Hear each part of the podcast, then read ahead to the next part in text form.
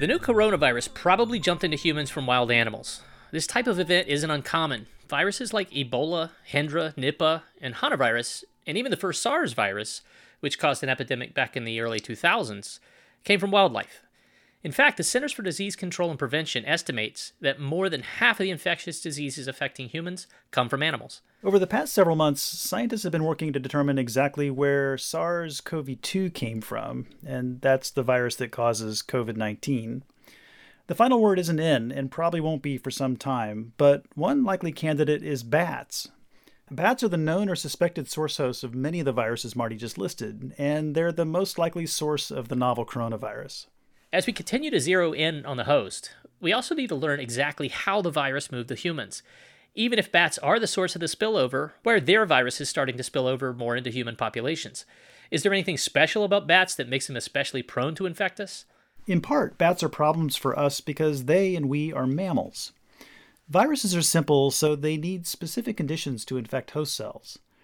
Mammalian cells are more like each other than, say, bat and bird cells, but it might go beyond our shared mammalian ancestry. Surprisingly, one key trait of bats that may make them good reservoirs for zoonoses is their ability to fly.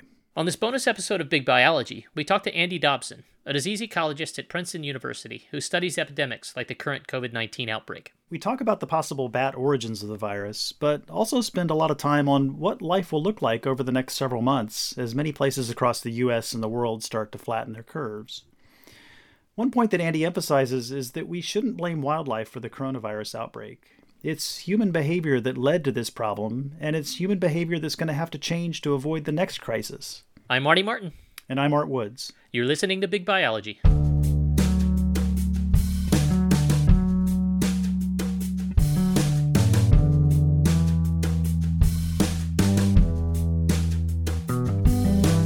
So, Andy, we're thrilled to have you on the show, and uh, delighted to be able to talk about this uh, this topic at this time. Um, we want to talk a little bit about uh, just first of all evidence for where COVID came from. So, what what's the source of COVID, and and what's the route by which it got into to humans? Well, the, the, the, evidence, I mean, the best evidence of that obviously is the genetic evidence. And, and, and the person who's done the sort of definitive work on that is um, Eddie Holmes, who's at the University of Sydney in Australia. Uh, he, and along with uh, Peter Daszak, who'd actually been, as part of the Eco Health Alliance, working with people in China looking for different viruses, uh, uh um, mainly in their reservoir hosts, which would be bats, but other things that get sold in the wet food markets. And, and so all the genetic evidence, and they were very good, the Chinese were very good about getting the genetic tissue available and put on the web, all of that points to uh, the coronavirus 19 having bats as their origin. There may have been some transient through a pangolin, but it mainly looks as if it was bats that may have been brought into the food market or kept with one of the sort of whole wild food farms uh, uh, and infected animals there that were then sold in the food mar- in the in the market. Mm-hmm. Mm-hmm. And just in terms of evidence, so how, how do we know it's bats? And you know, why is there this this sort of hovering question about pangolins? Uh, why why isn't it a sure thing? It, it's partly because you know most of our understanding of viral diversity comes from looking at humans and domestic livestock. It's only recently that people have been going out and looking at a whole range of other species, but largely because of worries about diseases jumping across.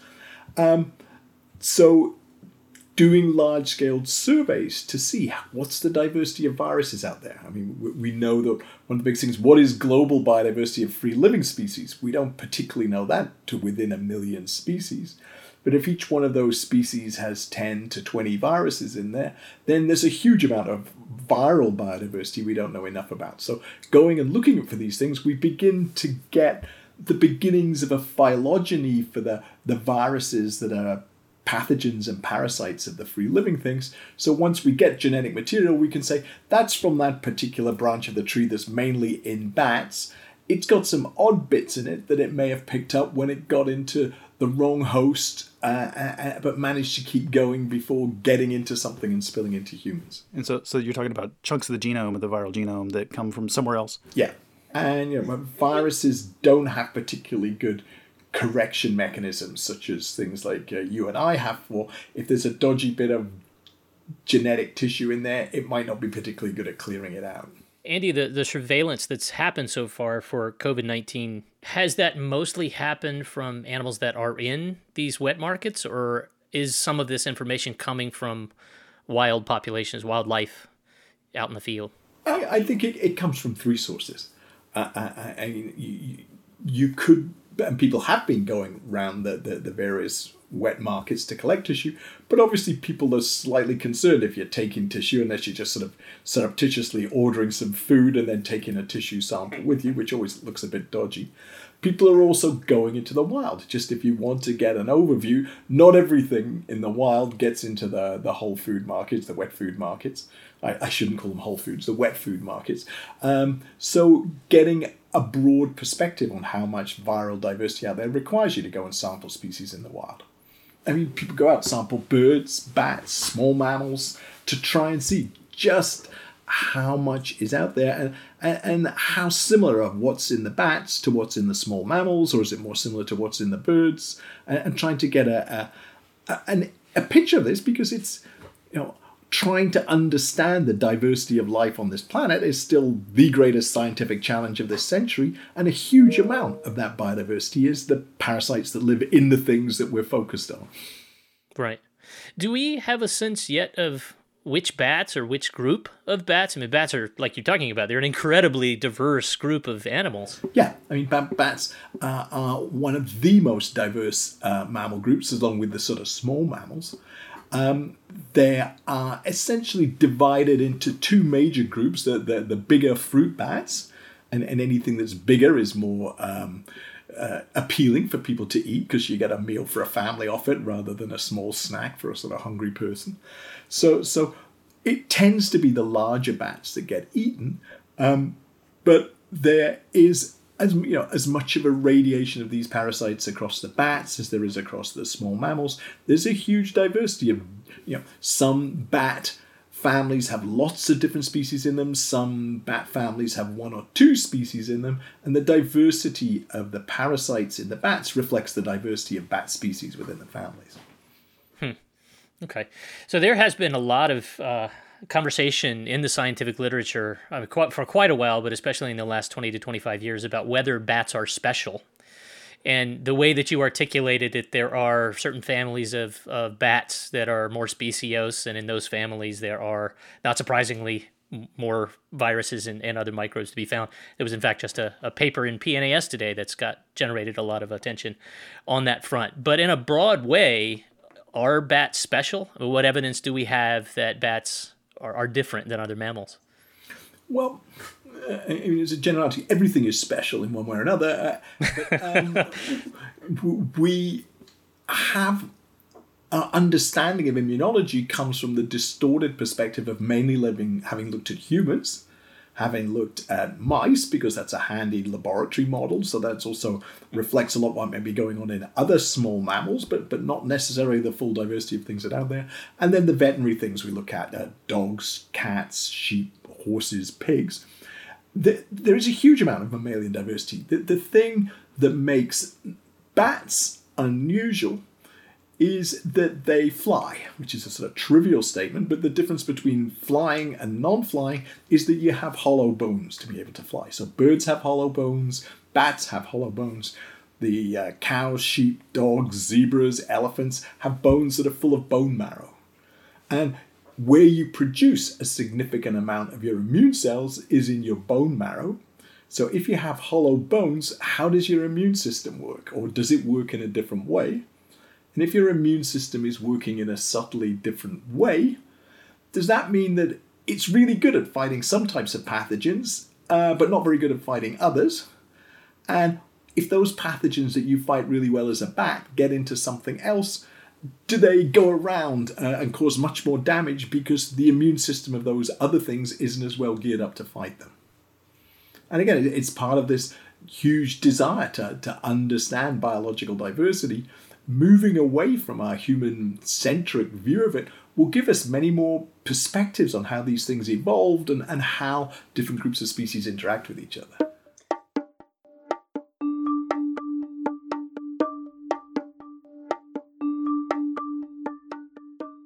So let's um, I, I, don't know uh, how much our audience really loves immunology, but uh, I mean I think everybody listening knows now that it's one of my favorite things. So if you'll indulge one little nuance about the immune system that, that's really fascinated me, I guess it's two dimensions though, Andy.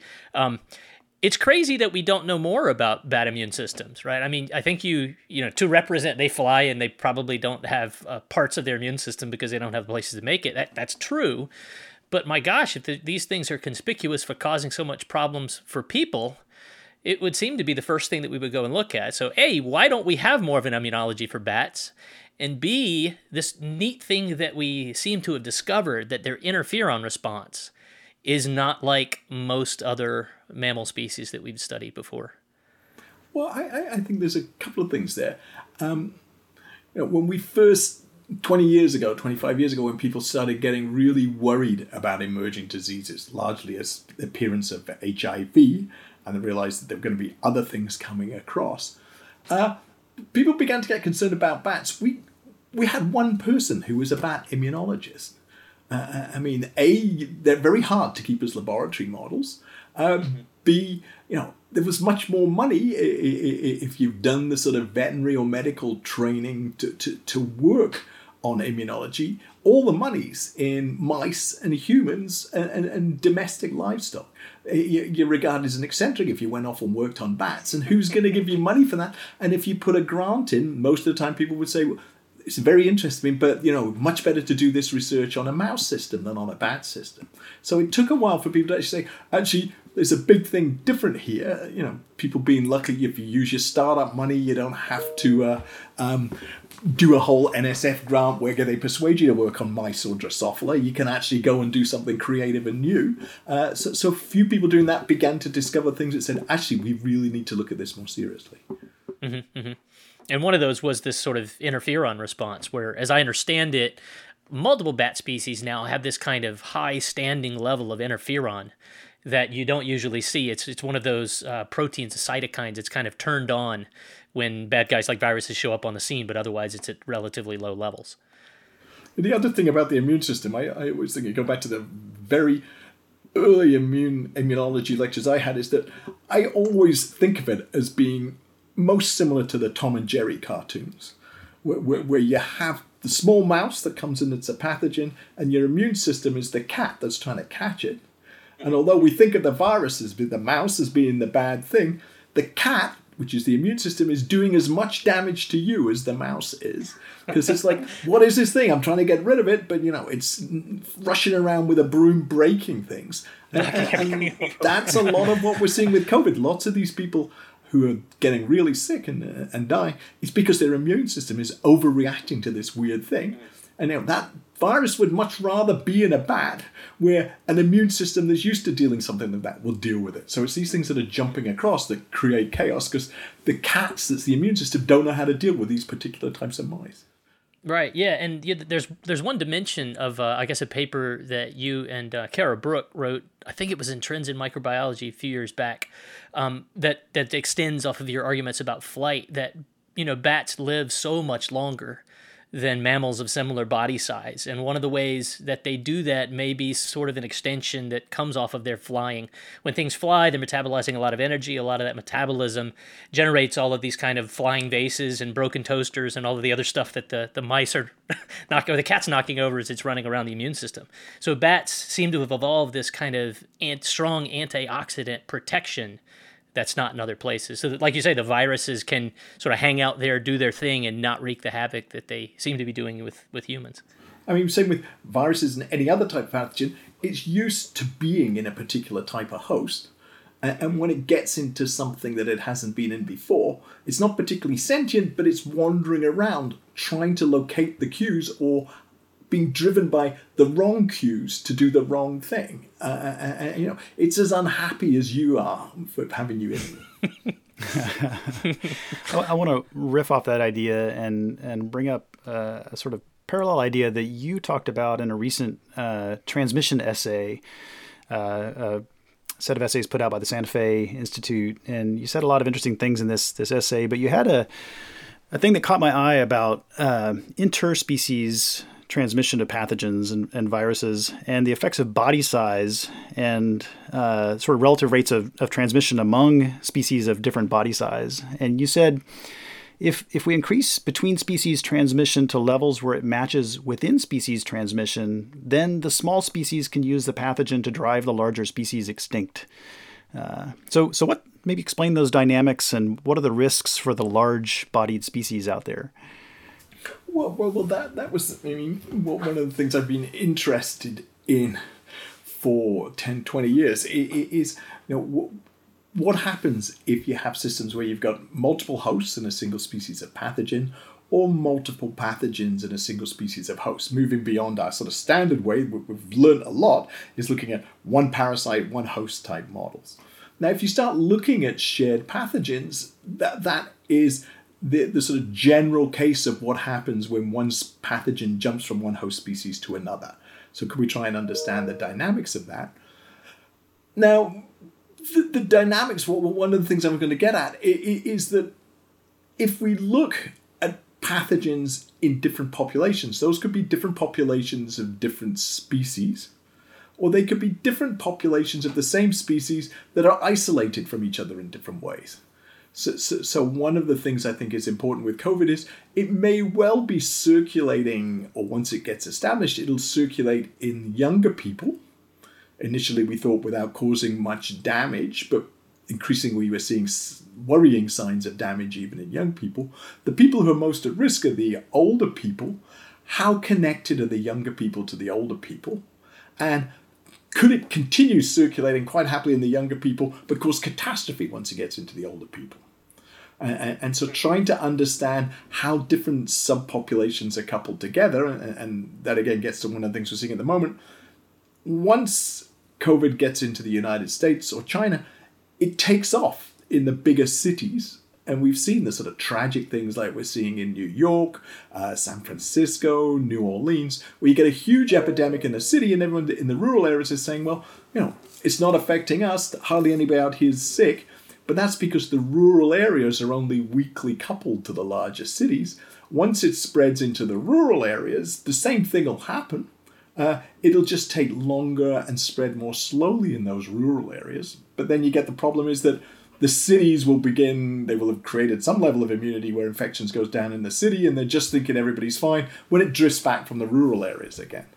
So getting at how different populations and sections of the populations are coupled together is vital to understand the dynamics of this. So, so, in that essay for Santa Fe Institute, I was pointing out that if we look at different species, because different species have different birth and death rates, if you've got a fast birth date rate, you can recover quickly from infection. If you have a slow one, you recover more slowly, but if you get reinfected from the, the larger numbers of the smaller species, that can eventually drive you extinct. Yeah, yeah. So the evolutionary dynamics of the of the pathogens in the small species, those evolve characteristics that make them particularly dangerous to the large-bodied, slow lifestyle species. Yeah. Well, and then the sort of scary analogy to that is the sort of rapid growth of younger people in the human population where they may be able to withstand the disease, will that cause it to spill over into the older people where they don't come back for, yeah. for, from being infected as well?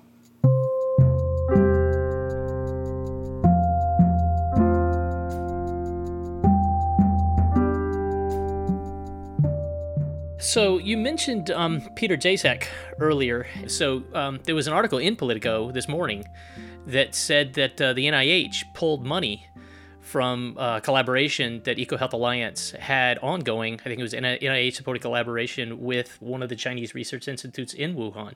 You know anything about this? And I mean, it was on bats, I believe. It was. well, well, the EcoHealth Alliance, as part of the Predict program, has been doing surveys of bat pathogens throughout Southeast Asia and, and other parts of the world, training lots of people, so as we have more people out there who can do this work of identifying viruses. Um, the labs in Wuhan, as well as several other labs in Wuhan, were obvious people to develop collaborations with uh, be, because it's in, in an area of China where you can get out into the rural areas. You also have markets you could sample.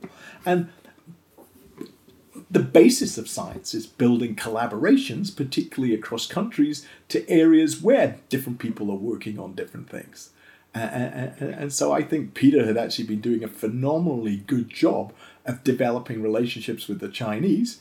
He also, when this whole virus first appeared and there was this tendency for people to blame the Chinese, people Peter got together a group of people who wrote a high level letter to the Lancet to say, actually, we need to collaborate with China on this. And there are excellent Chinese scientists who'd been very good from the beginning of sharing their genetic material and putting it out there for different people around the world to use so as we could begin to develop A, the vaccines, and B, the serology tests. So the Chinese got on top of that very, very quickly, largely thanks to Peter working with them and developing good relationships with them.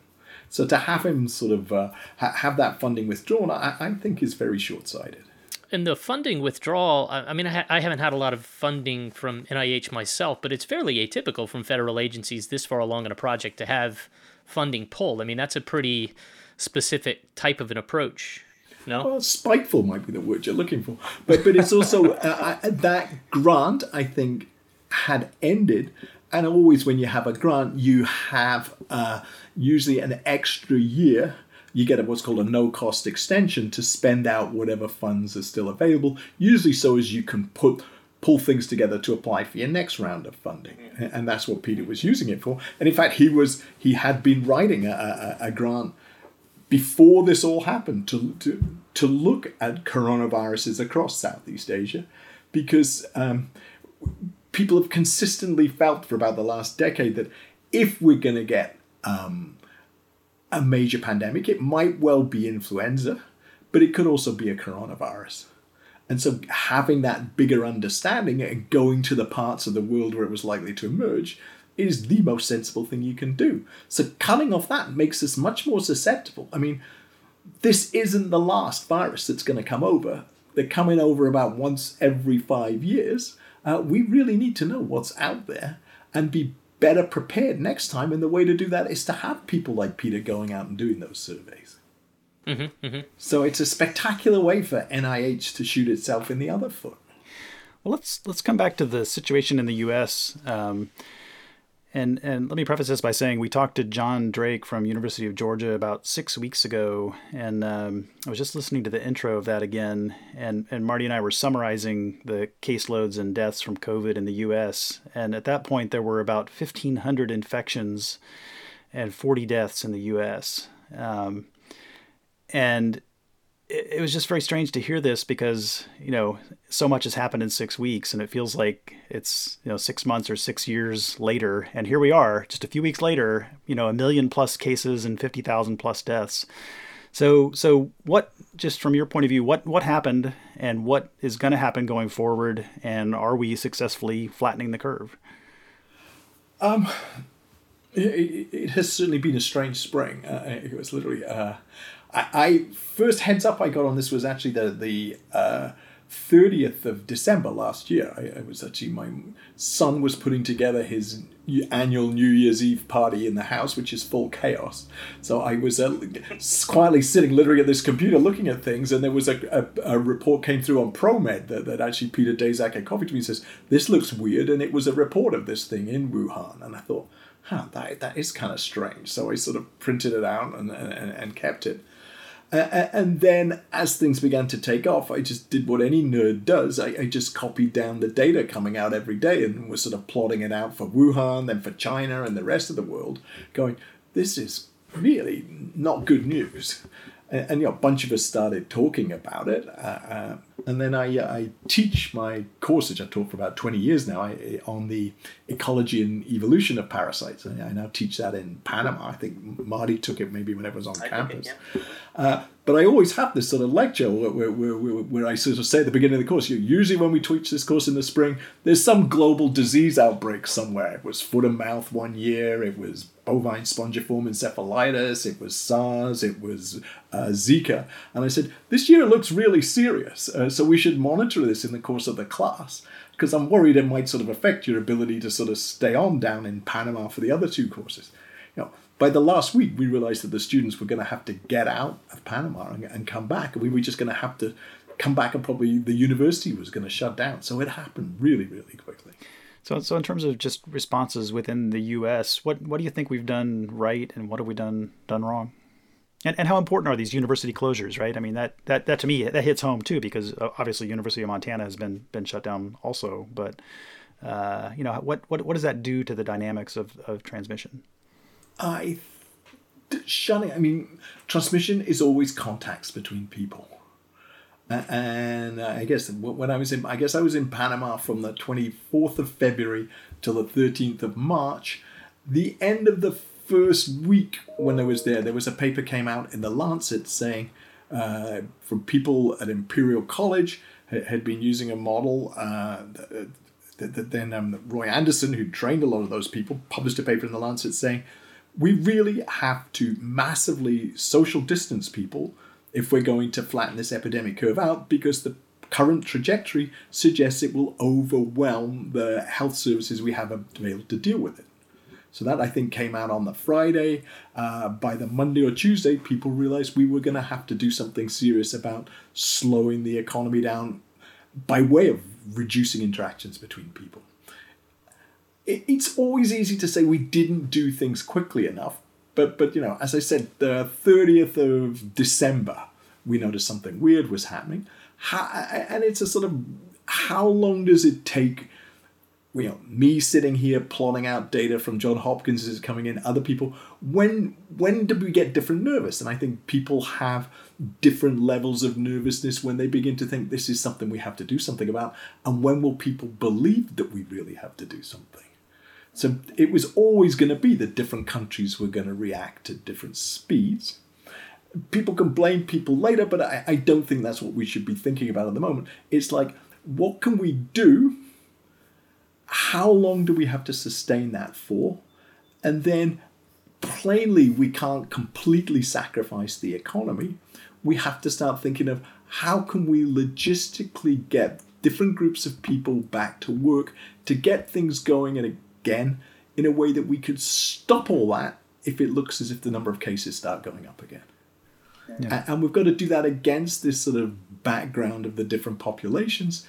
That maybe it's gone through the big cities and has moved into rural areas and is spreading more slowly. There's different levels of hospital capacity out there. We've also taken lots of medical people, nurses from the rural areas into the cities. They've now got to go back and keep fighting this as the cities come down.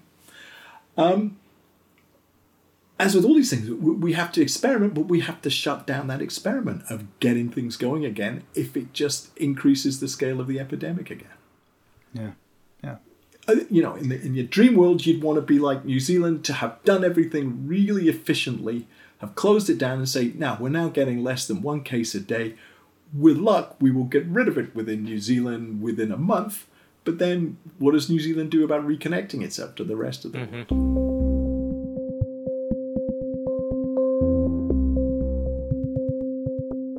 Andy, what do you think? Um, what's life going to be like over the next six weeks? And I mean, maybe this this whole this talk that we constantly hear about that is going to go away in the summer, and then maybe it's going to come back with a vengeance in the fall. No, well, I mean, the perception that this would go away in the summer, I think, comes from a perception that influenza and the common cold tend to die back in the summer.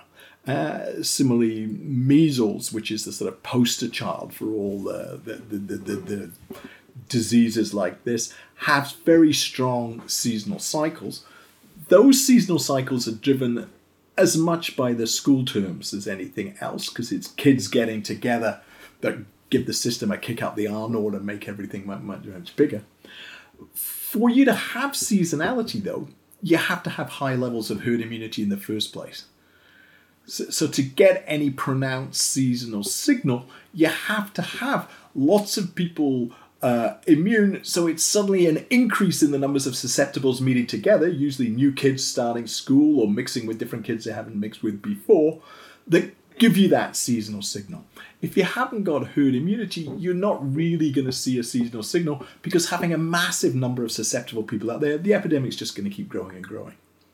So I think more what we're going to see is this moving out from the big cities and into large towns, cities, in more areas away from the coast, and then into rural areas. So, so, so it's just going to keep going and going. So it's like summer will appear, but we're not. The, the diminishment we're going to see is a flattening out spatially across the US with different little epidemics all sort of coupled together. And the appearance of herd immunity, I mean, we're, we're quite a ways from anything like that. Um, 60, usually 60 to 70% of a population would have to be immune for that to be effective, correct? Yes, we, we, we, we think it will be. I mean, people's estimates of, R naught, the, the, the rate of spread of the disease, that gives you a relatively good rule of thumb for, for the what the levels of herd immunity would be. So, so if R naught is about 2, then it's 1 minus 1 over 2, so 50% of people will give you herd immunity. If, if R naught is 4, then it's 1 minus 1 over 4, which is like 75% of, uh, of people. That also assumes that immunity lasts forever, like it does for measles. Um, you know, if it lasts for the rest of your life, then that's good. Then you've got herd immunity where you can control the disease. We don't know how long herd immunity, how long immunity to people lasts for this. So if the immunity lasts for a year, then this thing will keep circulating and people will keep getting it again. If we have a vaccine, which we hope we will eventually get, but that vaccine immunity will probably only last for a year. So people will have to be vaccinated every year. Are, are you optimistic about vaccine development? I mean, do you think we have one on the horizon within some reasonable time frame? Well, when I first started out doing this, uh, HIV appeared, and we were told when HIV appeared, we'll have a vaccine in two years, and then it was like four years, and then it was like eight years. We haven't got an HIV vaccine. I had colleagues who spend their whole career working on a malaria vaccine. We don't have a malaria vaccine. This, but those are more complicated pathogens. Right, right. uh, there are hundreds of drug companies will tell you we'll have a vaccine within a year. Uh, but you know, we we've only ever eradicated two diseases with vaccines: uh, smallpox and rinderpest. What one, wild, well, you know, one domestic livestock pathogen, one human pathogen. The original vaccines for both of those were developed in the 1760s. Uh, so time from initial vaccine trial to eradication was 250 years, plus or minus two years for those two things. So, so what about the biology of the pathogens uh, affects how easy it is to get a vaccine developed? Um, I, it's a mix of, of, of, the delightful natural history uh, uh of the, you know, which sites is it going to, and and uh, which as which parts of the immune system is it switching on? I, I personally think think the the physical size, which correlates massively with the genome size for, for, for pathogens, is important. The bigger it is, the the, the the, the harder it is to produce a vaccine. But the, the other side of that is the bigger it is, maybe the easier it is to produce a treatment because you've got something you can physically hit. And, you know, so washing your hands is really effective against this thing because it's a big chunky thing that has this sort of globular outside which just melts when you, you when exposed to sort of soapy water. So, so although there's lots of talk of a vaccine, I, I actually think we should be having certainly as much discussion of potential treatments not the least because if you come up with a vaccine, who's going to do a voluntary vaccine trial unless you've got a treatment to cure them once you you know half the people get given the the, the, the pathogen half of them and you give them the vaccine um, you need to know you can treat them if they get sick from the vaccine. Or you've got to give them the disease and hope the vaccine is protecting them. So you need some form of treatment. So going for a treatment first may be as powerful way to go as going for a vaccine. Hmm. And are there treatments that of which you're aware that sort of seem suitable, promising, if we want to use a vaccine, or just in general? I, I mean, there's plainly going to be lots of people working on this. I, the, the, Chinese again. I, I, I thought. Um, even when I was still down in Panama, so that would be the very beginning of March, just looked at every single compound that they had uh, and, and tried it against this thing in cell culture. So, so that sort of shotgun approach might well turn up something. Um, and I think you know other nations should be doing similar things. We, we, as with all these things, we're seeing sort of strange sort of correlations. There's this thing that people are noticing in African countries that uh, people who've had the BCG examination, which um, vaccination, uh, which some countries still do routinely, particularly if TB is a problem. Um, people who've had the BCG uh, vaccination don't seem to be as susceptible to COVID as other people, but but that seems to be correlative evidence rather than any definitive tests that people have done. But if it is something like that, then scaling up vaccine production for that would be good. Because the other problem we have with the vaccine is the world has a finite vaccine production capability. If we suddenly had a vaccine for COVID and we had to vaccinate 9 billion people every year, our ability to produce influenza vaccines, measles vaccines, and other vaccines would plummet. So, so we're going to need to invest in vaccine making companies and the technology to make vaccines more efficiently. So, growing things up in chickens' eggs is a slow way to cure a disease. Know, have we got enough chickens to make that many eggs to grow that many vaccines in? Is is a non trivial problem. Yeah. Um, so maybe that's a, a good uh, transition, an opportunity for a transmission to the what does the world look like in the near future once we start to get either we start to get COVID under control or we're with it long enough that we just have to change the, the ways that we're doing things. I mean, we're not going to be able to social distance to the extent that we are now. I, I, I, I, I the, the optimist in me thinks, oh, maybe we'll be through this in a year, 18 months' time. But the sort of pragmatist in me, me says, no, actually, we, I think we've really got to rethink lots of the way in which people socialize, which is a huge effect of how the economy is going to work. We've certainly got to prepare much more strongly against this type of thing happening again, both in terms of knowing more about what's out there, stopping the processes that allow things to come across, which, which is a mixture of closing down the food trade in species we really shouldn't be eating. Uh, I mean, you can't. I think this is an exaggeration to say we need to close the wet markets. It's a bit like saying we need to close the Trenton Farmers Market, where I go every week in New Jersey for my vegetables. That's effectively a wet market in New Jersey because it sells fish. Most people in China like to have fresh fish, fresh vegetables. That's the definition of a wet market. So you can't close down people's access to fresh food. That is totally bonkers.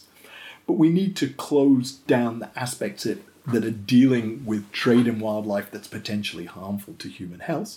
The other thing you have to do is go back up the pipeline from there.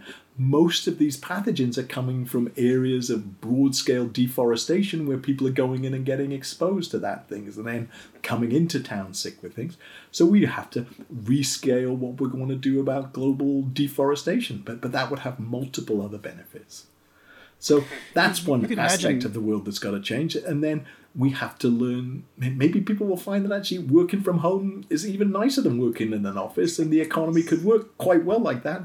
Much harder to teach students or kids at school that way. You, you have to find some way of teaching people that's both safe for the children and safe for the people teaching them.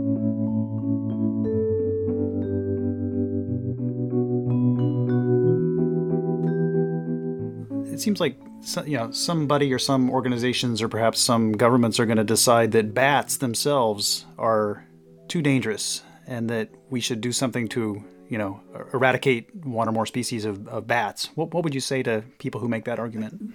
Bats are massively bringing more benefits to humans than they are causing harm.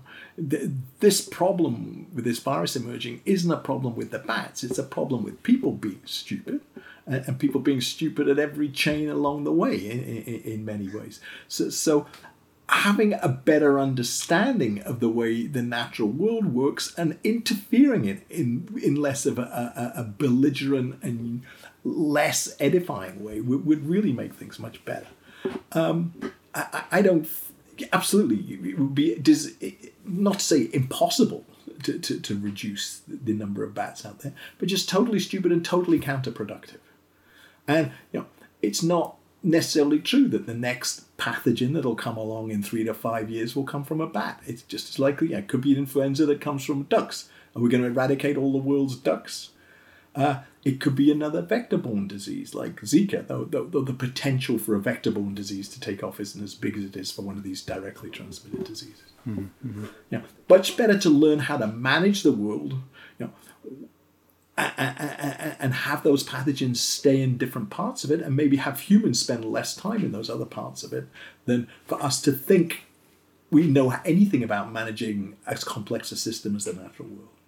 Um, you mentioned a minute ago, Andy, that one of the really important things going forward is, is sur- surveillance, looking for the next big one. And the the gripe, somewhat reasonably, has been in the past that it's it's really difficult and it's very expensive to do it I mean, exhaustively for sure, but even well.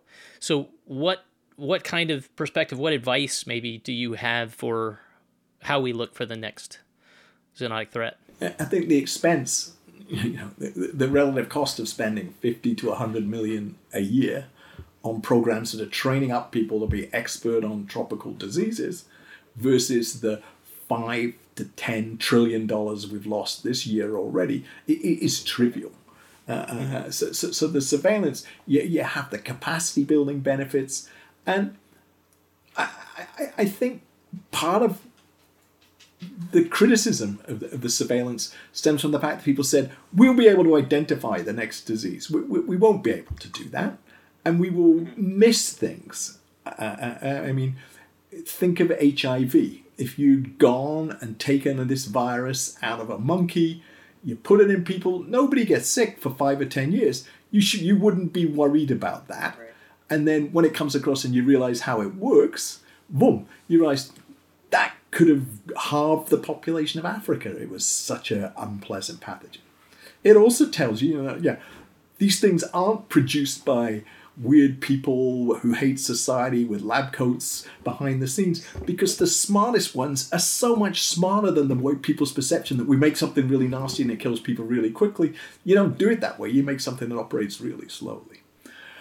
Um, the, the, the, the other side to that is you don't want to predict exactly what the next one is. You want to do this thing of having a huge genetic library of what the different things are that are out there to begin to get some understanding of how they function. Because you know, once we've got the genetics, we don't really know which ones are going to be pathological, which ones are going, how long they're going to transmit for, whether they're going to show symptoms. We, we haven't got the genetic machinery to do that. But when something appears, as happened this time, we need a big enough library to say, this thing is from that type of species, from that particular region. What were we doing in that region that caused this to come across? Because we need to stop doing that in that region. So the surveillance is building up that library, which is knowledge. Mm-hmm. And eventually, if we're around long enough, and it won't be tomorrow and it won't be this decade, we'll, we'll have the genetic techniques to be able to say, actually, those set of uh, um, genetic signatures mean this is likely to be a much nastier pathogen than that in another 50 years, we may be able to say, oh, those genetic things mean the incubation thing of time of that's going to be about two days, three days, four days. But that's a long, long way down the pipeline. So better to build up that library now. It's been a total thrill to talk to you, Andy. This is, uh, I think, a good place to stop. Um, but we also like to ask at the very end just if there's anything else you'd like to say, anything we didn't cover that's on your mind. Um, well, it's also been a great pleasure to talk with with, with both of you. It, it's um, it, the, the thing that constantly is in the back of my mind whenever we talk about this. This is something that we knew was going to happen. Uh, uh, uh, and scientists sort of warned against it said, you know, we need to prepare ourselves for things like this. We've been saying exactly the same thing about climate change. And that's as big a worry still as this. Scientists, with many, many more people, scientists working on climate change than this, and we all know that that is equally bigger problem. It may come in more slowly, but it's going to be just as devastating as this is. So, having the politicians listen a bit more to the scientists isn't going to harm at all.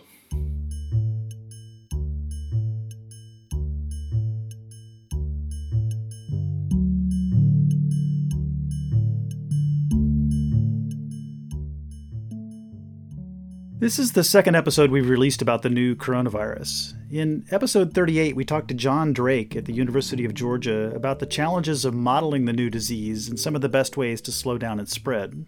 If you like this episode, you might also want to check out our conversations with disease ecologist Barbara Han in episode 5 and our chat with Felicia Keesing and Rick Ostfeld in episode 32. Those shows too cover diseases we get from wildlife. We also want to remind you that we're in the middle of a fund drive for season 3. We know it's a tough time to ask, but if you can, we really need your support. You can make a one time donation on our webpage, www.bigbiology.org, or a recurring donation through our Patreon page, patreon.com slash bigbio. Patrons also get to submit questions for a guest and get access to show notes and extra audio. If you can't afford to donate money right now, instead, please go to iTunes and give us a rating or share Big Biology with your friends over social media. Thanks to Matt Blois for producing this episode. Mike Levine manages our social media accounts and produces the student spotlights, and Dana Baxter helps with background research. As always, Steve Lane manages the website. Thanks to the College of Public Health at the University of South Florida and the Colleges of Humanities and Sciences at the University of Montana for support. Music on the episode is from Poddington Bear.